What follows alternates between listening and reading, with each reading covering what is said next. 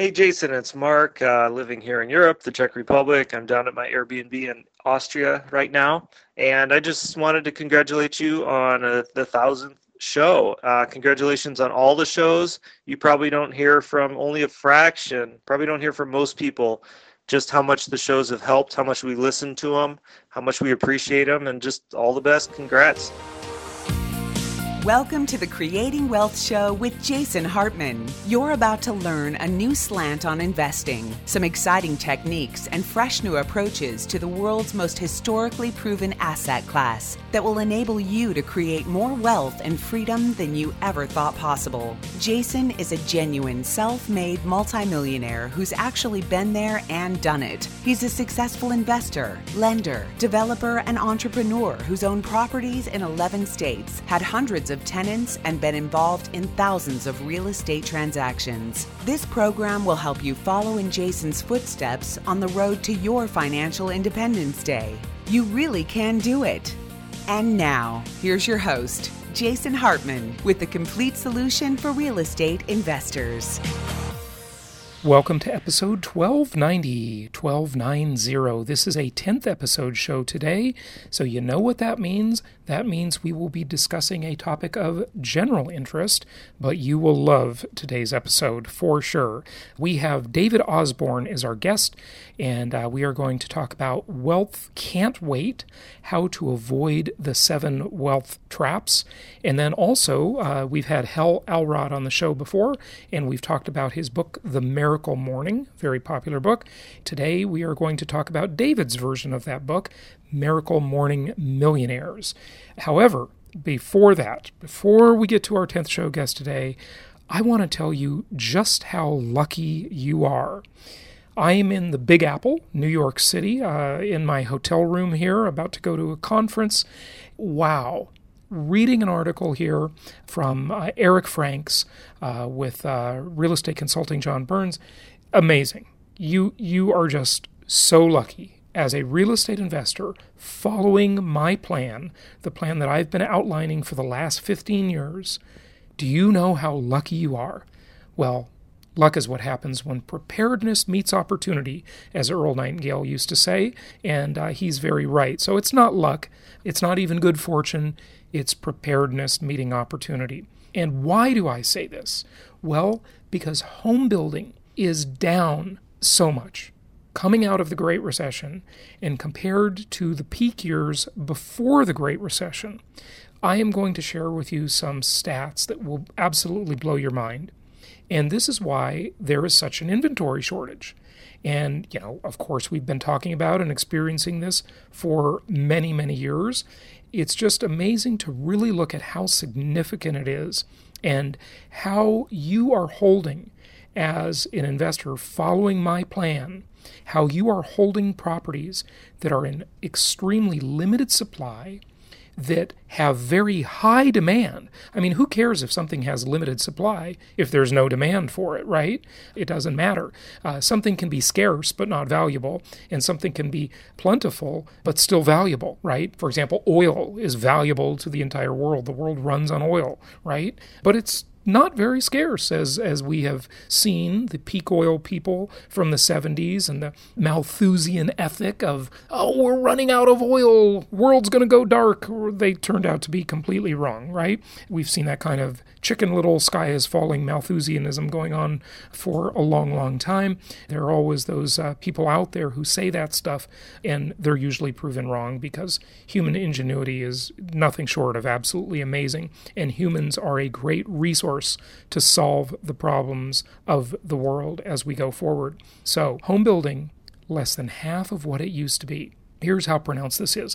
Let me share with you a couple excerpts from Eric Frank's article. 14 years ago, construction in the top 10 markets totaled 394,000 single family homes. Today, those markets are building 54% fewer homes. So, this is quite obviously an absolutely giant difference. Now, the market with the most building in these top 10 would be Dallas. Okay, uh, Houston, Dallas, Orlando, Tampa. They've been building pretty well coming out of the recovery, but still way below where they need to be.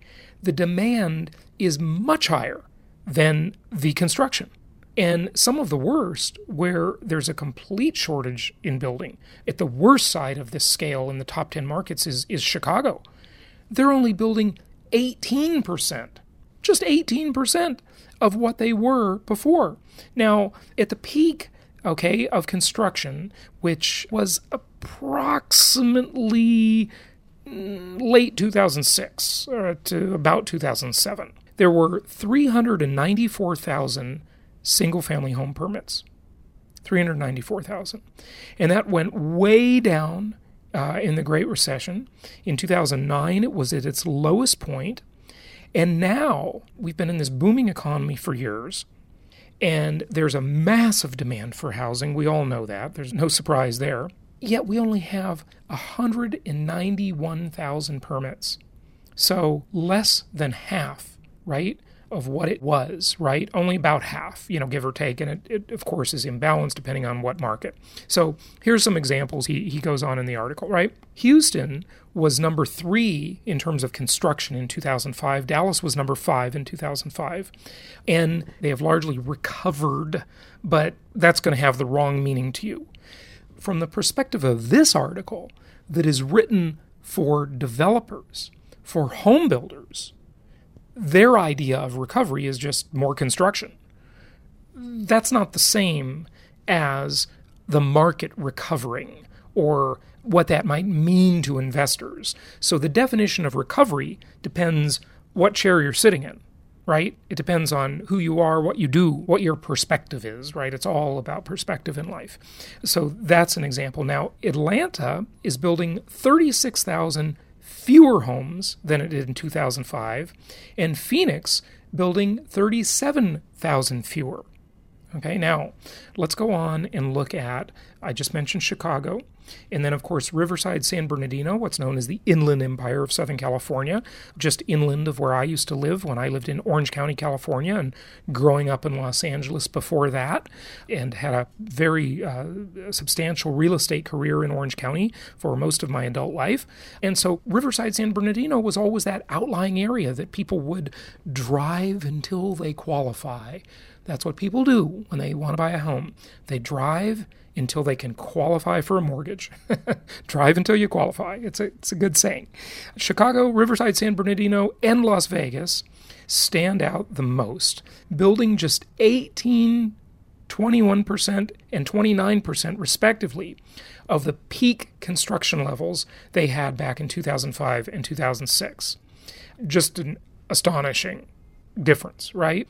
Now, the author goes on to say, we get asked all the time, when will the U.S. return to 1 million or more single family housing units? In other words, the construction of 1 million or more single family housing units. And I'm pretty sure, although he doesn't say it, that means annual construction, okay? And our quick, somewhat flippant answer is, quote, when the builders can make money selling 1 million homes, unquote. See, the builders are pressed. They can't make the numbers work. And he goes on to talk about some of the reasons why, right? Cost increases at every step of the way in terms of construction and development have pushed home prices to a point where home builders find it very difficult to build homes priced 250,000 and below in places where most people want to live. There you go. So, if you want to go long on something in your investment portfolio, go long on single family homes in good areas that are below $250,000. Now, some of you, I mean, not some of you, well, some of you listening, but all of you clients uh, of ours are doing that, and we've been helping you do that for, depending on when, what part of the cycle, for 15 years. You've been going long on that kind of supply. Congratulations. Congratulations. We're making a lot of people very wealthy. I hope you're in that group. If you're not, go to jasonhartman.com and become a client of ours. Shameless self promotion. Just shameless self promoter. And come to Profits in Paradise at the end of October. jasonhartmanlive.com. Get your tickets for that right away because, uh, wow, this is just great news for you. Great news for you. It's an amazing time to be alive. Okay, there's plenty of total housing demand, but most of the demand is below today's new home prices. In 2003, before the subprime lenders broke all the rules, half of the new homes in the country were priced below $191,000. Today, half of the new homes are priced above, you ready for this, listeners? $313,000. Let me just read that again. In 2003, before the subprime lenders broke all the rules, half of the new homes in the country were priced below $191,000. And today, half of the new homes are priced above $313,000. Wow. Congratulations. This is wonderful news for you. And 15 of the 18 largest publicly traded home builders sport an average sales price north of, you ready for this? $365,000. He includes a chart with the stock symbols of all those big builders, and they're just not building entry level housing. Just non existent, basically. It's almost non existent in the market now. We have this kind of product. We have just a small amount of it in Baton Rouge, Louisiana, but we have a decent amount of it, and a lot of you have been buying it. So, congratulations. Brand new homes, single family homes, and townhomes in Atlanta. And, you know, just check out our markets at jasonhartman.com in the properties section. And frankly, as I've said before, you know, you can browse there, but you're not going to see all the inventory. You got to be working with our investment counselors because the properties they just go too fast. And um, our investment counselors, you know, get on the email list, subscribe to the Property Cast on whatever podcast platform you're using, Jason Hartman's Property Cast, and you'll be emailed these pro formas in PDF format, or not emailed. They'll come in your RSS feed as a podcast, and I think you'll you'll really get the line on the newest, hottest inventory that way. But be sure you're working with one of our investment counselors because they have their ear to the ground. They really know what's coming and, and what's available. And this happens on a daily, if not like an hourly basis. That's how, how quick you need to be for really, really good inventory. The article concludes saying Our builder clients are pivoting to address the mismatch of demand and supply, the mismatch of, of demand and supply of new, lower priced homes. According to our recent survey, 55% of the entry level builders, in other words, the builders building the affordable stuff, are building on smaller lots because they can cut their costs down by cramming these houses together, right? Cluster homes. And 45% are building smaller homes, and 39% are using less costly materials, so they're building, you know, with the cheaper construction materials. And 33% of them are moving farther away from the job centers. That is a good start, but we have a long way to go to get back to 1 million single family homes per year. So there you have it, folks. Congratulations. I hope that makes your day. It is truly a great opportunity to be owning these inexpensive, affordable entry level properties.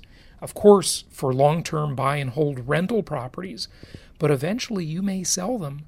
And there is this massive amount of demand for those low cost properties. So, congratulations. You're doing great. Keep it up. Buy more of them. Add to your portfolio.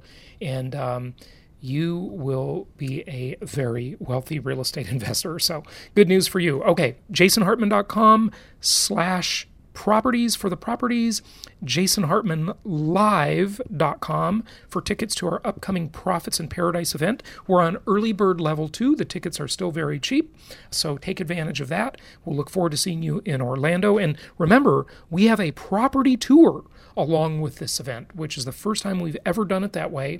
So if you want to come early on Friday, you can tour actual properties and snag some up before the event even starts. Early bird gets the worm, right? Check that out, jasonhartmanlive.com. And let's get to our guest as we talk about how wealth can't wait and miracle morning millionaires. It's my pleasure to welcome David Osborn. He's co-founder and chairman of Magnify Capital and best-selling author of a few books, including Wealth Can't Wait: Avoid the Seven Wealth Traps. David, how you doing? It's great to be with you, Jason. Good to have you. Forgive me, I'm losing my voice here a bit, but I uh, can't wait to dive in. And uh, this book took you a long time to write, didn't it? You know, it was the hardest thing I've ever done, man. It, everyone has this idea like, hey, I'm going to write a book. And it took me seven years to write it. It was way harder than I thought it would be. And I think a lot of people find that I was stubborn. I didn't want to use a ghostwriter. I wanted to write it myself. And that's why it took seven years. Sure, sure. Well, tell us a little bit about some of the principles uh, and those wealth traps. Yeah, sure. So, look, I mean, building wealth is mainly a choice. That's what we start off the premise with the book. It's just a choice. Like if you decide to be skinny or healthy, it's a choice also, right? So once you've made the choice, then you have to follow through with the actions. But if you don't make the choice, it's irrelevant. And it's okay not to be wealthy if you don't want to be. But if you wanted to be skinny, what would you do? Well, everyone knows what to do. You would eat vegetables, you would exercise, you wouldn't eat too much sugar, you wouldn't drink too much alcohol, right? So that's kind of the process. Make sure you get some cardiovascular, lift some weights. Well, wealth is the same thing, right? And we start with the basic concepts, and then we accelerate pretty fast into more sophisticated concepts. But the first section of the book is avoid the wealth traps. One of the wealth traps, for instance, is the cushy job trap. You got a good job, it's paying you 150, 280, whatever's comfortable for you a year, and you're like, yeah, I've got this business idea. Maybe I'll start it someday, but just not today. And that's called the cushy job trap. The other uh, trap that I think people should be very aware of, and there's seven in the book, but I don't want to go through them all, is the toxic people trap, right? So if you have people around you, and no one said that your high school friends have to be your friends for life. They could be, but if your goal is to elevate your life and your friends are like, oh, that's impossible. You could never get that done. Let's go have a drink and look at pretty women or something. Well, that's, you know, a friendship that's probably not going to financial freedom or financial success if that's the mainstay of the friendship. So then it's okay to move along from people. Your high school friends are not necessarily your destiny. And so that's the toxic relationship trap that people fall into as well that sure. keeps them small. Yeah. So then from there, it's it's like live below your means, save some money because you know capitalism is all about capital. You have to save up some capital. You either have to use your capital or somebody else's capital. And then we get into more sophisticated concepts like other people's money. People always think, well, I don't have any money. How can I do a deal? But there's always money for deals. So if you learn how to find deals that are great for people, you'll always find the capital. And so you know, there's just this whole process we go through in the book of taking you from sort of day one beginner, don't know anything, which mostly is about mindset. People are always like, oh, mindset, that's so airy fairy. But the reality is, if you're not mentally prepared to be wealthy, you won't be wealthy because money has problems too. There's two kinds of problems not enough money and too much money.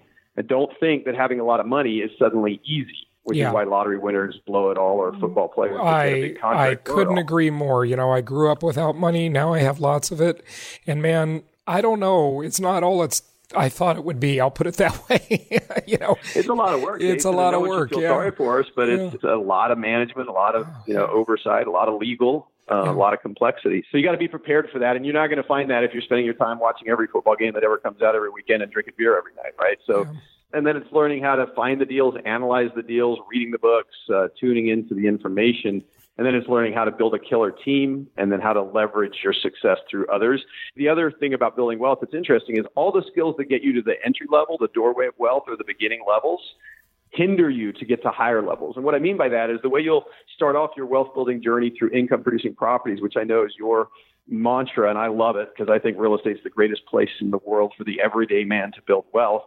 But when you get one property, how do you do a good deal? Well, you, you find it, you do a lot of work, you analyze it, maybe you put sweat equity into it by doing the repairs yourself, you manage it yourself. You do all these frugal things that help you have a killer deal. Well, that behavior will enable you to get to 10 or 15 properties. It won't get you to 100.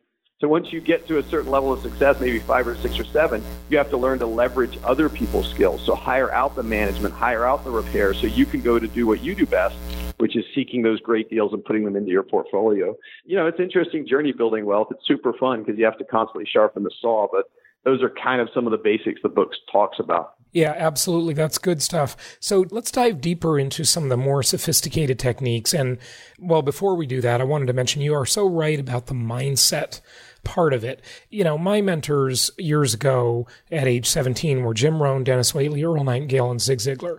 And it seems like nowadays there's just not enough on the mindset, the philosophy. Nowadays, everything seems like how to, right? So I'm glad that you address that mindset stuff because it's not airy fairy. It's critical to have some principles, to have a philosophy. Absolutely. Right? Yeah. And you mentioned Jim Rohn, who's my absolute all-time favorite, him, and for yeah. 49 bucks you can buy online like his magnificent life or whatever. It's ridiculously cheap, and if you just listen to that like I did probably 20 times, you'll have the principles of success embedded in you. And I think the reason, Jason, the wealthy keep getting wealthier is once you've embedded those success principles in you, and people know them. They're, they're, they they sound trite, but it's like you learn or you win. So if you don't win, you learn. So therefore, you're always winning, right? Things like this become second nature to you when you embed it in your soul.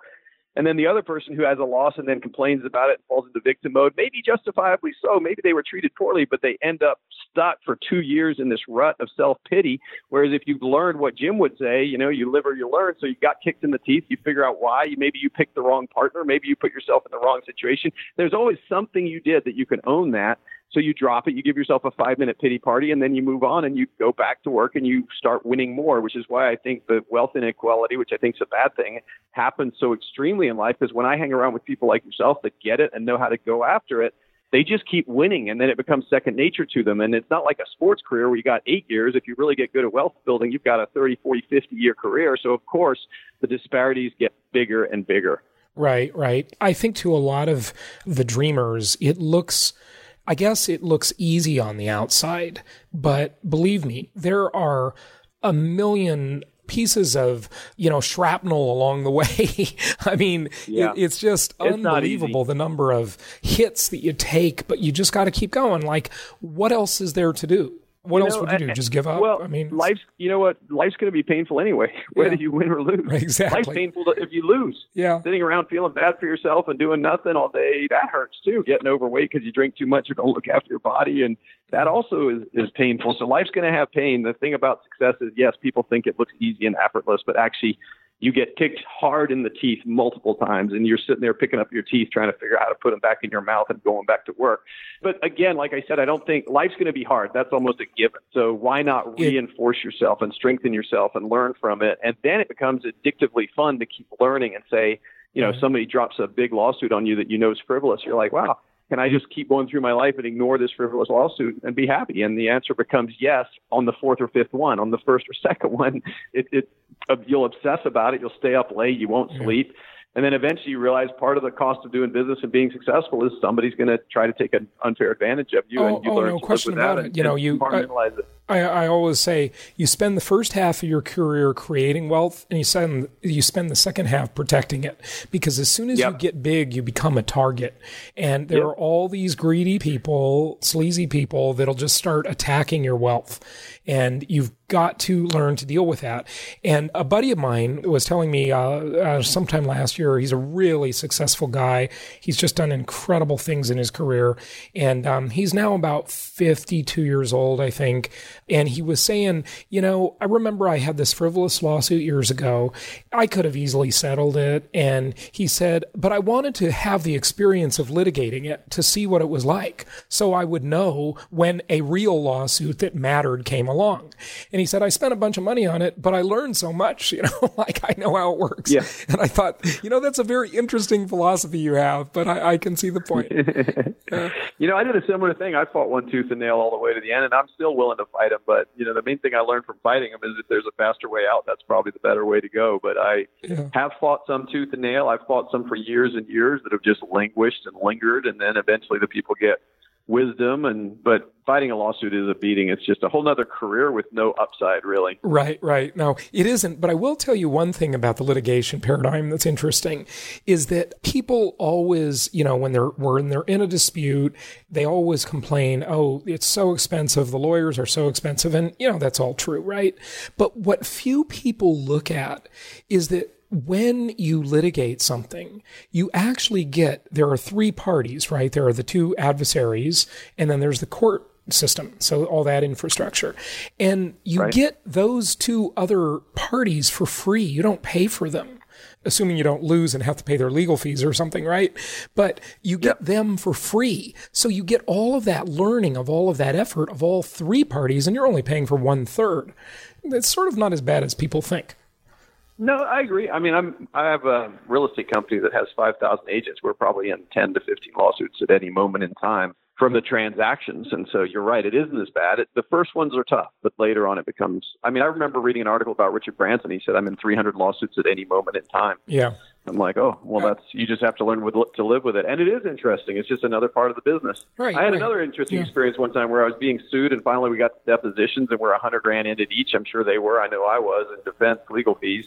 Like 18 months, we're finally in the deposition. I read theirs, and I'm like, you know, it's not that far off what happened. The only difference is between where they are and where I am is that I thought they were failing, so I took over the business because they were failing and we were losing money. And in their mind, they weren't failing; they were just about to turn a corner. So in reality, like I'm thinking, like how would an impartial judge look at this? They'd say, well, I see both sides. That's exactly what they would see. So I immediately settled in that case. I was like, you know what? This is when I was younger and more hot-headed and more stubborn. Right. Now the frivolous ones, I'm happy to fight just all the way to the all the way to the end if I have to. So, Yeah, but that it- one in particular, you begin to realize there's a lot of nuances in life, and just because you think you're right doesn't mean you always are. Right, right. I, I had this friend who had a uh, a real estate fund. Well, I mean, I'm still friends with him, and I remember he was looking for other places to live and move out of the country because he he got sued one time, and he thought, you know, he was on this big rant about, oh, the U.S. is so ridiculous, it's so litigious, you know, it's just not fair, blah blah blah, and he's having this whole conversation that here, literally, he's going to uproot his wife and kid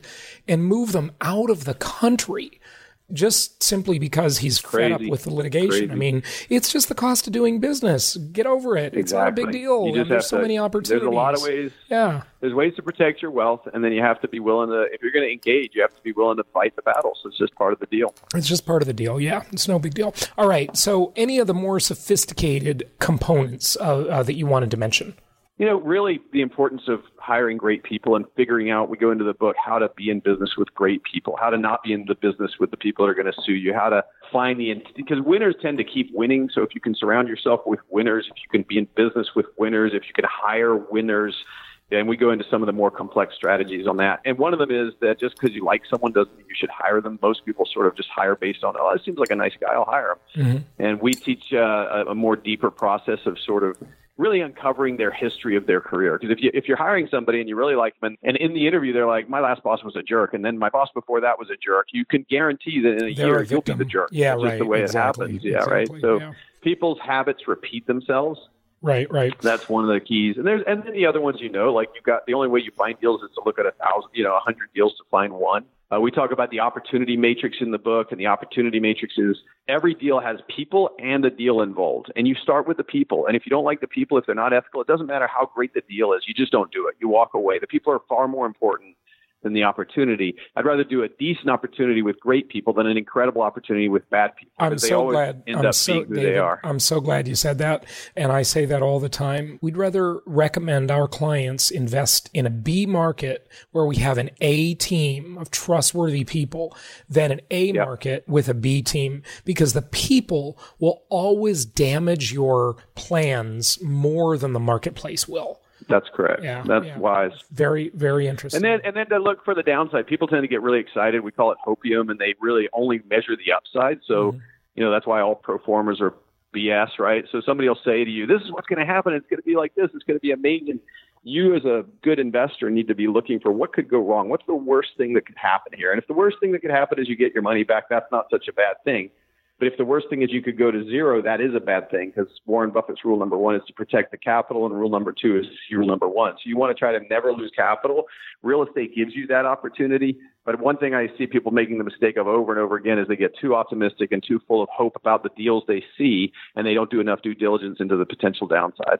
Yeah, absolutely. So when you learn that downside, I mean, I like the saying, expect the best, prepare for the worst. But what do you Yep. do with that learning, right? Say you're looking at this deal and it looks great with the hopium attitude, right? But Yep. there is some real downside risk. How do you decide what you should do? Do you move forward or not?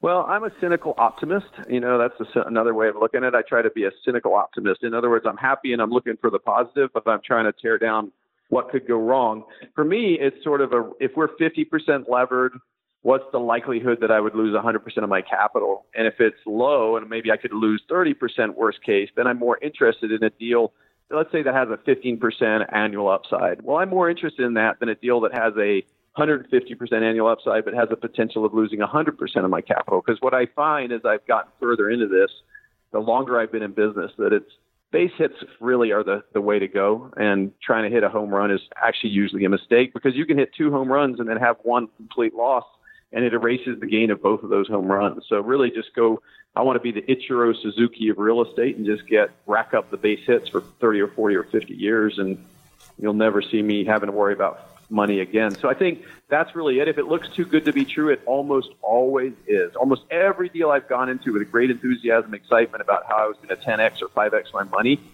has either turned into a zero or at best maybe a two or three x. And there's usually nine zeros for every one, two, or three x. So it, just don't buy the hope. It, it's so sad that you see so many people chasing that incredible deal, you know, waiting for their ship to come in. And in the meantime, they could have had, you know, six base hits, right? Six base hits yep. means two of your players came in and scored, right? They came yep. past home. Yep. So yeah, absolutely. Rack up the base hits. Very good philosophy. Give us your outlook on the real estate market, if you would, and just talk about income property for a moment. And then I want to ask you about just morning routines, Miracle Morning Millionaires, your other book, quickly sure. before you go. I think the market is now, uh, you have to be more aware. Like anything you bought in 12, 13, 14, 15, you won on. That was like, it was the best time of my life for buying real estate. But uh, but we didn't know it then, just so you know. no, no, no, no. I bought a lot, but it was terrifying. I bought a ton, but I started in 11. I dipped my toe in. Actually, I started in nine, went a little bit heavier in 10, and then at the end of 11, I was like, man, we need to buy everything we possibly can. Right. However, I agree with you. It was terrifying. I make it sound confident then, but I was scared, you know. But we were getting 15% cash on cash. It was crazy. Yeah. Buying homes for 50 that rented for 800 bucks a month, buying debt on assets that was – severely undervalued at the time. But yes, you're right. It was terrifying. One should never forget the feeling you have of buying Sure. Um, you, you, that, that's why you can't time the market because you never know where the top or the bottom is. I mean, correct. it was scary that's buying correct. back then, but it turned out to be incredible, but, of course. But there is a time to accelerate and decelerate. So now is, I think, a time to decelerate. You should still be doing deals. There are always deals out there. You should just be looking at 10 to maybe offer on one versus in 2013 looking at 10 to offer on five. Do you think that there's still a housing shortage, though? We were profiling experts that think that there's about a three to six hundred thousand unit per year housing shortage. I absolutely think there is, especially at the lower end. I mean, there's yeah. just no low income housing, nothing, and that's I where I live. I'm a C class guy, so I'm right. buying 120, 130 thousand dollar homes. And I think there's a huge shortage of those kinds of homes in the U.S. Now, remembering that the U.S. is not one big equity, right? It's a thousand little equities. And so every market is slightly different. You got to know your markets, know your neighborhoods even. But I still think the lower end homes have a long way to run. And with rates as low as they are, you can buy, you know, an 8% yielding return, an eight cap home and put, you know, 5% money on it and go to sleep on it. In 30 years, the tenant will have paid the property off for you and you'll just have another good base hit. So I think there's plenty of deals out there. I just think you have to be more selective, more careful, be fully educated and informed and play the game more cautiously. It's pretty amazing. It really is. And, you know, like Warren Buffett says, don't expect the deal to be good the day you buy it. They almost always are good in the rearview mirror. Just buy good quality stuff that makes sense, that's not speculative, and hang on yep. to it, and you'll be fine. Listen to your podcast, go to y'all seminars, just get educated. There's so much information out there. Hang out with the right people yeah, there's always deals. You got to be playing, or else you'll just get withered up. But you don't have to be aggressive right now. Yeah. So I think we're bullish in the long run. America is going to be the greatest, you know, investment opportunity for real estate. Always is today. The best time was yesterday. The second best time is today. Yeah, absolutely. I love that. Okay, so tell us quickly about some morning habits because I uh, this morning routine is a big topic of conversation the last few years. We had Hal, Hal Elrod on the show before. You know, you wrote Miracle Morning Millionaires yeah, so Hal and I are good buds. He lives 200 yards from my house. My kids and his kids are best buds. But Hal, when I met him, I was already a morning guy, but I wasn't. I didn't have the six steps, and so the reason I agreed to write Miracle Morning Millionaires with him was he's already written the Miracle Morning, which is a great way for people that haven't started before to shake off the rust and start living a life of abundance and choosing their destiny. I just tweaked it a little bit for what it's like to be a multimillionaire. So instead of just doing the visualization he described, what I visualize is my appointments going well, my staff working well. I'll, I'll, just do this like one hour morning routine where I exercise, I read, I read my Peloton before our call here. I journal, I um, give myself some affirmations. I'm not great at affirmations. I'm just usually like, I'm going to be present to my kids today. I'm going to be a great husband today. I'm going to be uh, attentive to my team today. The difference with the millionaire piece is really, I think the difference between successful people and, and non successful people is successful people are always purposeful. They always have a purpose. And so it's to think about your purpose in the morning, right? Visualize where you see yourself going. Because in life, we tend to get what we expect. And if you don't expect anything, then you get what you get and you don't get to throw a fit. Using the power of the morning to set your day. If you win the morning, you win the day. I'd already been living that, but Hal had such a beautiful, complete, simple system that I integrated my life into. And my favorite deal is to get up at 5 a.m., head to my library, and sit there and for one hour just go through these six steps and if I get them done, well, the exercise, I have to go to my exercise room. But if I get them done, my day is always better than the days I don't. So today's going to be an amazing day because it's what, eight o'clock here or nine o'clock, and I've already just done so much to set up my day for success. Right. There's no question if you don't do anything else, just go to bed early and get up early. There's a reason for that old saying, early to bed, early to rise makes a person healthy, wealthy, and wise. It is so true. You just gotta, you gotta beat the world in getting up and just, then you feel like you own the day, right? Yeah, you only have the morning really to be productive. You know, by 11 o'clock, the world starts coming back at you. Whatever you've created that day, the rest of it's just reactionary mode. So, mm-hmm. and I used to be the opposite. I used to think working late was smart, and I used to sleep later. I was 100% wrong. I am so much more productive now between the hours of 5 a.m. and 7 a.m. than I, I ever was when I was staying up till midnight. I agree. I love getting up early. David, give out your website.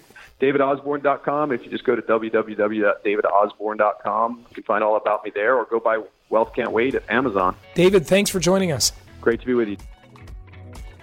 Thank you so much for listening. Please be sure to subscribe so that you don't miss any episodes. Be sure to check out the show's specific website and our general website, hartmanmedia.com, for appropriate disclaimers and terms of service. Remember that guest opinions are their own, and if you require specific legal or tax advice or advice in any other specialized area, please consult an appropriate professional. And we also very much appreciate you reviewing the show. Please go to iTunes or Stitcher Radio or whatever platform you're using and write a review for the show. We would very much appreciate that. And be sure to make it official and subscribe so you do not miss any episodes. We look forward to seeing you on the next episode.